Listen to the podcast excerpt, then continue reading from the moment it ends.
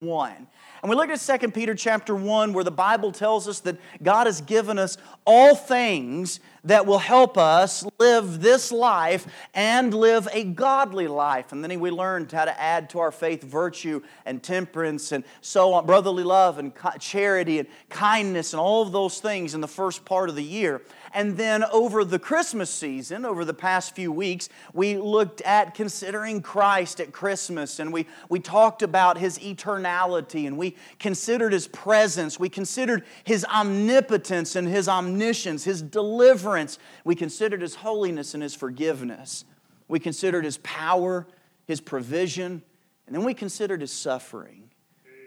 And then we considered his preeminence, his priority. And I told you that all of that was to lay the groundwork for our theme for this year. And if you've got the calendar there, the theme verse is here in Hebrews chapter 12 and verse 3. And our theme is bold and underlined. And our theme this year is consider Him consider him. Now, I told you after we finished considering Christ this Christmas that it built the foundation and that you would either think one of two things wow, what an awesome segue into it, or man, that just seems really lazy. I don't know which direction you're leaning, amen? Uh, but Calvary Baptist Church, doctrine that's worth the drive, we're going to consider him. And we're going to look here at Hebrews chapter 12 this morning, and we're going to learn the importance of considering Christ. Now, you'll remember we just finished this Hebrews studies not too long ago. We were in Hebrews chapter 12. We finished with that godly conclusion in chapter 13. But we're going to read two verses this morning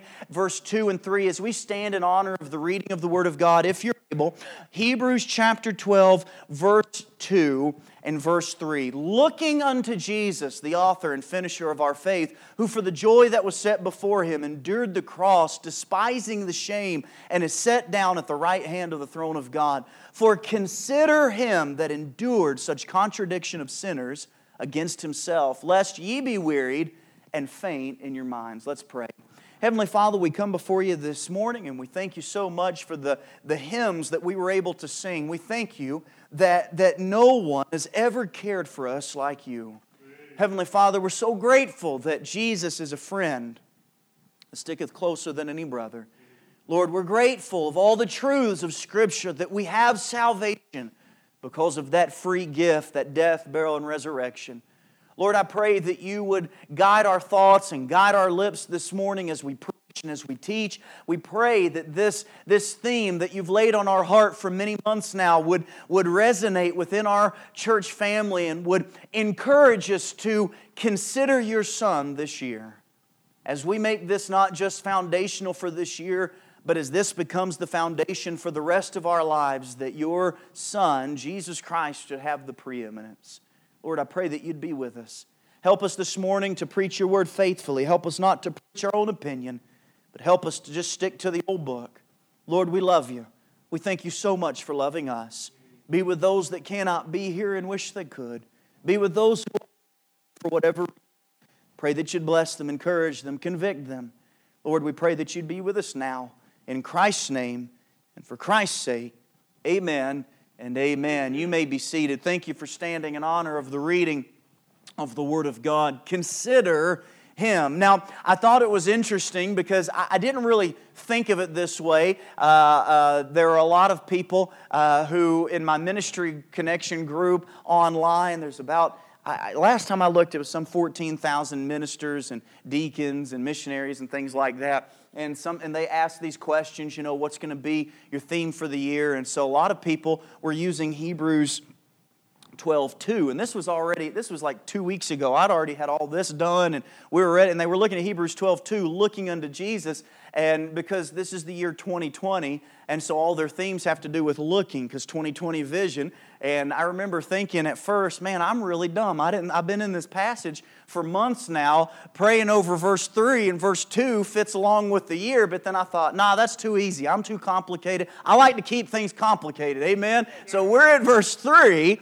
but we're looking unto Jesus. We're not going to spend a lot of time in verse 2 because we've already considered this. Look back at verse 1. Let's get some context here just for the sake of the passage, and we're building up to this consider Him. That's our theme for this year. That's what we want to do. We want to consider Christ, not just at Christmas, not just at Easter, not just at New Year's when we're making resolutions and determining, I'm going to read my Bible more, I'm going to pray more, I'm going to go to church more. No, we want to consider Christ in everything that we do.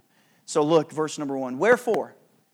Seeing we also are compassed about with so great a cloud of witnesses. Now, what's that great cloud of witnesses? You say, oh, that's the ones that have gone on before us. No, it's not. Those are not people that we love. We're not compassed about with people that we love watching us.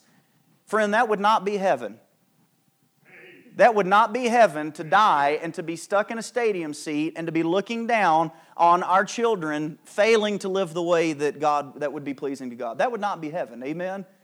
When we're in heaven, where are we? We're at the feet of Jesus. We're focused on Him. Amen? That's where we're at. We're at the feet of Jesus. We're focused on Him. So, what's this great cloud of witnesses? Well, it has to do with chapter 11. Chapter 11 is often called the faith chapter. You have the hall of faith, so to speak so many different men and women from the Word of God that are given examples of faith, and faith is defined for us in chapter 11 and verse 1. This word wherefore in verse number 12, it, it means as a result of. Therefore means that because of this, this is true. Wherefore is as a result of the preceding, now we have some clarity on our own life here. And so, wherefore, as a result of this great cloud of witnesses, this hall of faith, these men and women that have gone before, seeing we also are compassed about with so great a cloud, that great cloud is chapter 11. Those examples that have gone on before us. Seeing we are compassed about with so great a cloud of witnesses, let us lay aside every weight and the sin which doth so easily beset us, and let us run with patience the race that is set before us. Now, there's a comma there. Why? Because when you're running a race, what are you looking to? The finish line. Notice verse 2 looking unto who? Jesus. What's that? That's our goal. That's the finish line. Notice, he's the author and what? Finisher of our faith. He created it. It's his faith that's a part of us. He's the finisher of it. He completed it in his death, burial, and resurrection. He is our end goal who for the joy that was set before him endured the cross, despising the shame, and is set down at the right hand of the throne of God. That's where Jesus is today, the author and finisher of our faith. So we're looking to him. Now, verse number three. For consider him that endured. There's that word endured again. What did he endure? He endured the cross. What was that called? A contradiction of sinners. Consider him that endured such contradiction of sinners against himself. He didn't deserve the cross. Jesus Christ, the only person that ever lived that didn't deserve a sinner's death. Why? Because he was God in the flesh. He endured such contradiction of sinners against himself. Then we notice the latter part of the verse lest we be wearied and faint in your minds. Lest ye be weary and faint in your minds. This morning, I want us to learn why we should consider Him. Two reasons from this verse, verse 3, that we should consider Christ. Number one, because He strengthens the weary.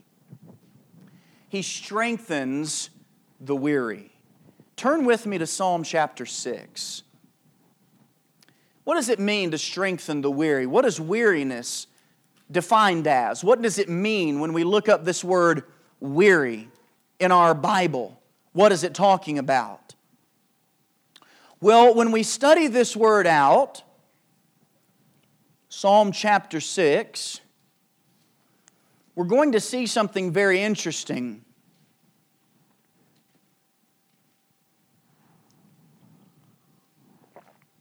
It'd help if I turned to Psalm chapter 6 and not chapter 106. Amen. It's only 10 verses in chapter 6, and I got a little nervous when I saw verse 12. Amen. Psalm chapter 6. When we think of weariness, what do we think of? Tired. We're tired. Uh, wore out, amen. We're woe out. Ever been woe out? Not just wore out, but woe out, amen. You're just tired. Well, that is part of the definition but weariness in the Word of God brings with it a much stronger definition. Look at verse, chapter 6. We're going to start in verse 1. Psalm 6, verse 1 O Lord, rebuke me not in thine anger, neither chasten me in thy hot displeasure. Have mercy upon me, O Lord, for I am weak. O Lord, heal me, for my bones are vexed. My soul is also sore vexed, but thou, O Lord, how long? Return, O Lord, deliver my soul. O save me for thy mercy's sake. For in what? Death there is no remembrance of thee. In the what? Grave, who shall give thee thanks? I am weary with my groaning. All the night make I my bed to swim. I water my couch with my tears. Mine eye is consumed because of grief. It waxeth old because of all mine enemies. Let's stop here for just a moment and let's lay some groundwork. Now, we're not going to do a depth, an in depth study because we have three other Psalms to look at, as well as several verses in the New Testament. And I intend to be done by 12 so we don't have to wait a long time to eat and then come back for. I want, I, I'm not going to rush through the message. Amen? So, because I want this to, I want this to hit home for us. Amen. Weariness is more than just being tired. There are a lot of things that cause us to be tired. Amen? You wake up at 5 in the morning, you drive to work, you work 8, 10, 12, 14 hour days. You come home, you raise your family, you get in the bed, maybe by 11 o'clock, you're wore out. Amen? You're weary by the world's definition. The context of Psalm chapter 6, though, is a little more than just David being tired. If you read the verses, let's look back. Rebuke me not in thine anger. Verse 1. Rebuke me not in thine anger. Why would God rebuke David in his anger? Why is David asking God not to rebuke him or chasten him or correct him out of anger? Because David had sinned against God. This chapter is one, the first of seven, what's considered penitent psalms. David is praying a prayer of penitence. He, he had been sore vexed because he had displeased God. Now, what event in David's life can you recall where he would have displeased God so greatly that it would have caused him to cry out in such a really a disorganized way? There's no, there's no rhythm as far as to the, the, the mercy that's being pled for in this psalm, like some of the psalms of forgiveness, like chapter 51. Amen? What is this? This is David's conviction and guilt because of the sin that he had committed with Bathsheba, sending her husband to death so that he could try to cover up his own sin. Something that didn't really matter who he covered it up from, God knows the intents of the heart. God knows the steps that we take. And so, this is the result of mercy being pled for because he was deep in conviction over sin. O Lord, rebuke me not in thine anger, neither chasten me in thine hot displeasure. Have mercy upon me, O Lord, for I am what? Weak. O Lord, heal me, for my bones are vexed. A lot of Bible students will write during this time period of David's life, and there's not a lot of historical data other than the Psalms that we have on what happened. But a lot of Bible students believed, based on the verbiage of the Psalms, that David had been stricken with an illness because of his sin against God. Now, that really shouldn't be of, uh, of any far fetched uh, il- illustration for us because we do know that in the Old Testament, God would stricken those that sinned against him with illness. What changed that? You remember, was it the, the, the, the man that needed to be healed uh, uh, from, was it his blindness? I, I'm, man, I'm slipping this morning. Uh, uh, he was lame, wasn't he? And they said, Who did sin, this man or his parents? Right. And what did Jesus say? Neither one. He needed to be healed to show what? The glory of God. So, not every sickness that we have in life in this New Testament age is because we're in direct sin. But in the Old Testament, that was an adult Sunday school this morning, wasn't it? Amen. I'm just going to start letting Brother Grant write my sermon. Amen. They always tie together. Amen.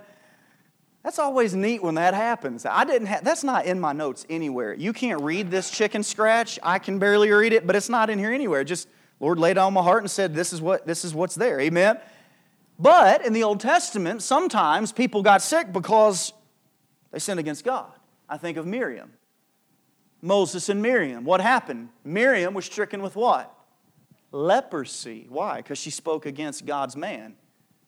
Don't speak about you. Don't talk bad about your preacher. Amen. No, I'm just kidding. That's not what, that's not the context of, the, of what that's teaching.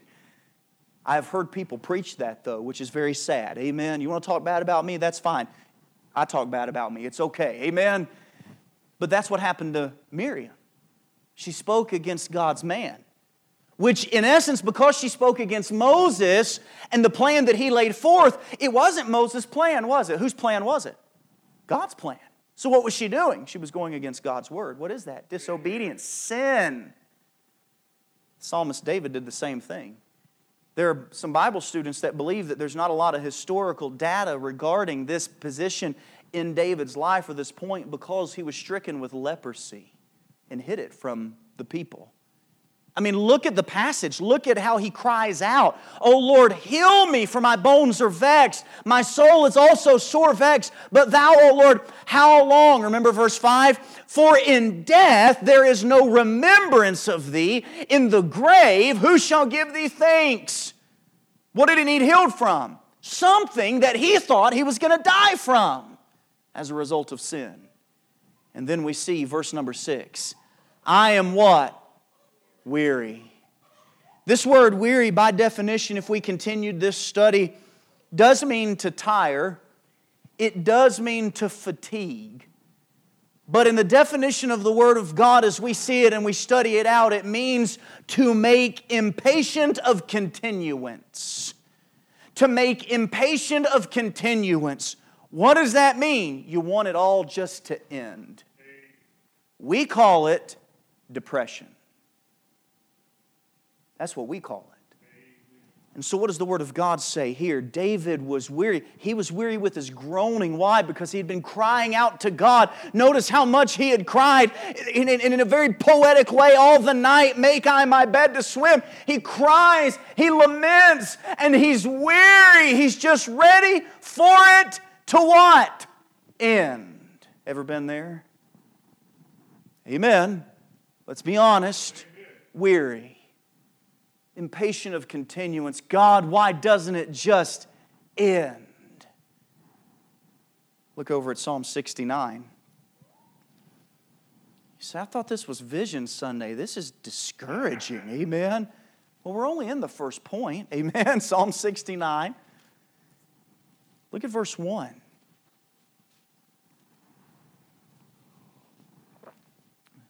All of this is illustration for weariness because we're learning that when we consider him, he strengthens, he strengthens the weary.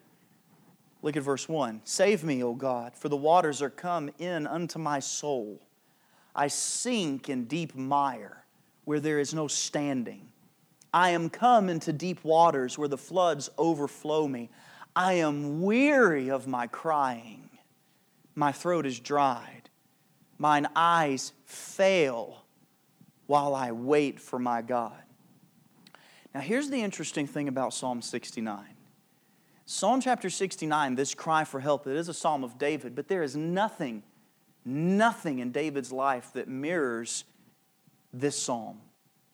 And while this psalm, if you were to study it out, it's very lengthy, 36 verses, and I would, I would encourage you to take the time. But what it does mirror, what it does mirror, is Jesus Christ and his agony leading up to his death, burial, and resurrection and on the cross. Sometimes when we read the Psalms, we read them from the perspective of David because we know that David was the great poet. He was the psalmist. But we also tend to forget that David was also a prophet. Amen? A lot of the Psalms are prophetic. Here's a key anytime you see the word Selah or Selah in the Psalms, it means what you just read is a prophetic reference to the Jews in the last days. It's a prophetic reference, usually to the Jews in the last day. Selah is the Hebrew note for rest in music. That's what it's for. Just like in, in our music, there's a, a rest note that you have. I don't remember what it looks like, amen, which is probably why, you know, sometimes we sing through them And Miss Karen and Miss Tracy are trying to figure out, you were supposed to rest, Brother Nathan. but that word means rest. You study that out prophetically. Where is the place of rest for the Jew in the end times? Petra, in the rock. Where is the rest for the Jew spiritually? Jesus Christ. So when the word, you know, a lot of people say Selah means stop and think. No, it means rest. So, yes, you could say rest here a little while, but it's foretelling of the rest that is to come. And the rest can only come if our foundation is the rock, Jesus Christ. So we forget that the Psalms are very prophetic in nature. Psalm 69 is no different. Here we have this cry for help. And if we were to study this out, this is a prophetic, a prophetic cry and agony. Remember in the Bible, remember in the New Testament where Jesus prayed and he sweat, as it were, great drops of blood? You remember that in the New Testament? What was he agonizing? I believe this is where his heart was. Look, verse 4. Sound familiar? Psalm 69, verse 4. They that hate me without a cause. They that hate me without a cause are more than the hairs of mine head. What did Jesus tell his disciples? The world hates me surely they'll hate you. Look, they that would destroy me, being mine enemies, how? Verse 4 wrongfully are mighty. Then I restored that which I took not away. He did nothing wrong. Oh God, thou knowest my foolishness and my sins are not hid from me. He said, Well, now wait a second. I thought this was prophetic of Jesus Christ. It is, but you still have the human instrumentation of David in the writing. You see, because that's what God likes to do. He likes to use human instrumentation to carry out His will. People say, oh, that book's just written by men. Couldn't happen. Not possible. That book fits perfectly together. The Holy Spirit authored the book using what? Men. Why? Because that's what brings glory and honor to God a willing vessel.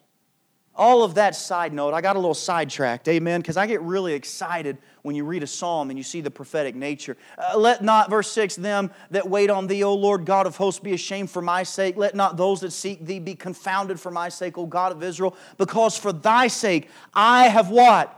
Borne reproach. Shame hath covered my face. What is that? He's taking on the sins of the world. The prophetic nature. But I want us to notice verse 3 I'm weary of my crying, impatient of continuance. What did Jesus cry? What did Jesus pray for? If thou be willing, let this cup pass from me. But if not, not my will, but thine be done. Amen? We see the prophetic nature, this weariness, this, this, this tiring of life, this depression, this impatience of continuance, ready to, for everything just to end. Now, back to Hebrews. Hebrews chapter 12. Consider him, verse 3, that endured such contradiction of sinners against himself. Consider Christ, lest ye be wearied. Lest ye be wearied. When you start to get to the place when you're just tired of life, you're weary from this continued existence, and you're ready for everything just to end, consider Christ, and He will give you strength. Look at Galatians very quickly, Galatians chapter 6. Galatians chapter 6, look at verse 9. Here we have the lesson of sowing and reaping. Verse 9 Let us not be what? Weary in well doing. For in due season we shall reap if we faint not. We shall reap if we faint not. Let's not be weary in well doing. If we'll consider Christ, consider the one that died for us, that will strengthen us. Why? Because it's not our strength, it's His. Consider Him, lest ye be weary. Number two, strengthen the weary. Oh, and if you're taking notes, Galatians 6, 9, and 10, He strengthens us to continue. He strengthens us to continue. So we consider Him because when we consider Him, it strengthens the weary. Number two, it encourages the faint. It encourages the faint. Consider Him, lest ye be weary and faint in your minds. Very quickly, Psalm 107. Psalm 107.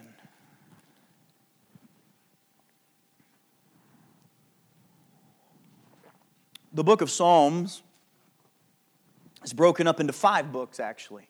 It's 150 chapters in Psalms, broken up into five books. Psalm 107 begins that last, that fifth book. It's called the Deuteronomy book by a lot of Bible students. The Deuteronomy book. Because of its references to the songs that would be sung when the children of Israel were brought out of exile. Excuse me. The Jewish return from Babylonian exile the Jewish return from Babylonian exile, only about 42,360 Jews returned when they were given opportunity to go. And the first time they went under one named Zerubbabel. They went back, and what did they do? They were discouraged. They tried to rebuild, and they could not do so. The Jewish returned from Babylonian exile. And it's very interesting in that study because it would seem that the majority of the Jews had the mindset, I believe it's Demas that Paul says, Demas hath forsaken me, having loved this present world. The Jews were given opportunity to go home. They were given opportunity to go home. And instead, the majority stayed. They had forsaken their homeland, having loved this present world. In 78 years later, they would be led by another man for a second attempt to return to Israel or to Jerusalem. And that man's name was anybody know? Ezra. They would go by Ezra. And Ezra would take and they would start, instead of this time, the first time they tried to rebuild the walls, this time they would start with what? The temple. They would start with the temple. Why? Because the walls that man can build are nothing if God does not reside within those walls. Amen. Amen. The protection that comes comes from God. So it's very interesting. In, in this psalm, chapter 107, we have the song that would have been sung. Verse 1, we see what God deserves. Oh, give thanks unto the Lord, for he is good for his mercy endureth forever. This is what they would have sung while they were rebuilding the temple. Oh, give thanks unto the Lord. It's what God deserves, our thanksgiving. Why? Because he is good, his mercy endures forever. Verse 2 is why they would sing this song. It's what God did. Let the redeemed of the Lord say so, whom he hath redeemed from the hand of the enemy. Now, that's very encouraging. That's a good psalm to start off on. Amen. And you get to verse 2 let the redeemed of the Lord say so. Pastor James Wiley up in Maine, he always says when he comes down, he's preached at teen camp several times. One of my favorite preachers, I love to hear him. And he always says, Let the redeemed of the Lord say so. And then all of his church says, So, amen. And now, now he's got them to where they all say amen. Because if we're redeemed, redeemed how I love to proclaim it, amen, redeemed by the blood of the Lamb, we should be willing to say it. I'm redeemed, amen. So, we're not going to start doing that right now. Maybe this afternoon we'll try that, amen. But maybe next time I say, let the redeemed of the Lord say so, we can all say amen. Let's not say so because you know, that's not what he's saying. He's not saying literally, say the word so. he's saying, let the redeemed of the Lord tell people, let them sing it out, let them praise it. Let the redeemed of the Lord say so. Amen. I'm redeemed, whom he hath redeemed from the hand of the enemy. So we see what God did. He redeemed them. Verse 4 they wandered in the wilderness in a solitary way, they found no city to dwell in. Who's the they? Israel. Verse 5 hungry and thirsty their soul fainted in them. Then they cried unto the Lord in their trouble, and He delivered them out of their distresses. And He led them forth by the right way that they might go to a city of habitation. Oh, that men would praise the Lord for His goodness and for His wonderful works to the children of men. For He satisfieth the longing soul and filleth the hungry soul with goodness, such as sit in darkness in the shadow of death being bound in the affliction of iron. Now, there's something that we see here in these first eight verses. I want us to go back. I want us to look back. Let's go to verse Let's go to verse 4. They wandered in the wilderness. They wandered in the wilderness in a solitary way. They found no city to dwell in. Hungry and thirsty, their soul what? Fainted. Now, when we're considering Christ, we've already learned that He strengthens the weary, but when we're considering Christ, we also see that He encourages the faint. What are they fainting of?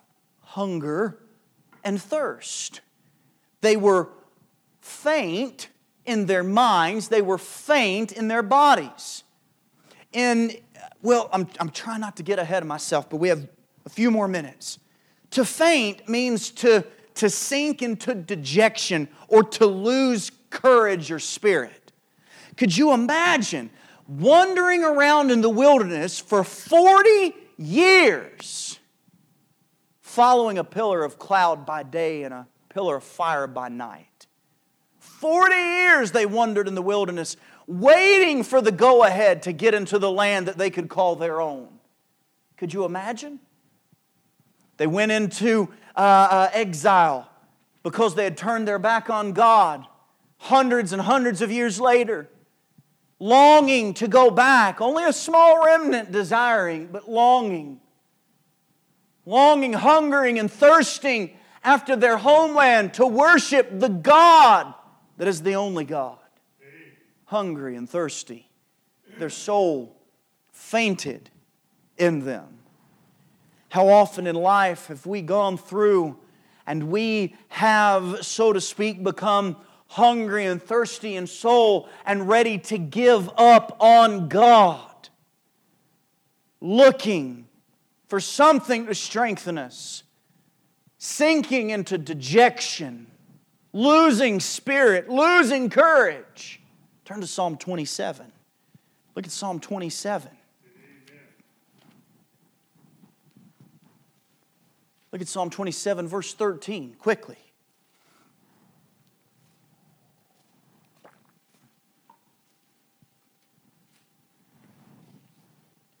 We're going to find an answer to our faint soul. The psalmist David says in Psalm 27, verse 13, I had fainted unless I had believed to see the what? goodness of the Lord and the land of the living. Hold on. I'm, don't go, you don't have to turn back there, but in Psalm 107, verse 8, oh, that men would praise the Lord for his goodness. Notice, I had fainted. The psalmist David had enemies all about him. His family was letting him down. He was constantly running for his life in the beginning of his reign. And even during his reign, there were times because they were constantly at war. David was a bloody man. I had fainted unless I had believed to see the goodness of the Lord. You know, when we're weary, and we can be weary from many things. We saw the psalmist David in that example. We can be weary because of sin. We saw the prophetic psalm of Jesus Christ and the sin that overwhelmed him because of the sins of the world being placed on his shoulders. And we can see that sin can weary us. We can see that this life can become weary because of the sin, maybe not in our own life, but the sin all around us. And then it's easy when we're weary to become faint and to get depressed and to get anxious and to sink down and to feel like we can't get any courage and we just don't want to go on. And then the psalmist David said, I had fainted unless I'd believed on who? God. You want courage? You want strength? We need to consider Christ because Christ is good. I had believed to see the goodness of the Lord in the land of the living. Notice the next verse, verse 14. Wait. How do we receive courage? How are we strengthened when we're weary? How are we encouraged when we're faint? Wait on the Lord. Be of what? Good courage. And he shall strengthen thine heart. Wait, I say, on the Lord. Now remember, we said this Wednesday night. What is repetition? God's volume control. Amen? Amen? So when God says something one time, we really need to take note. But when He says it twice, well, we, we really need to pay attention to this thing. There's something to this. Wait on the Lord. Okay, I can do that. That's important. I can wait. God's in control. Sometimes I need to remind myself that hourly, every minute of every day. Wait on the Lord. Wait on the Lord. Wait on the Lord. Be of good courage. He will strengthen thine heart. All right? I can be of good courage. He's in charge. He's going to give me strength. What else does the psalmist say? Oh, wait, he's just repeating himself. Wait, I say on the Lord. How many of you, when you've been trying to teach your children something, you tend to repeat the same thing, and the second time you say it, you get a little louder? Amen? Just in case they didn't get it the first time. Don't touch that stove. Don't touch the, don't touch the stove. Amen. You, you see what I'm saying? It's the same thing. Wait on the Lord.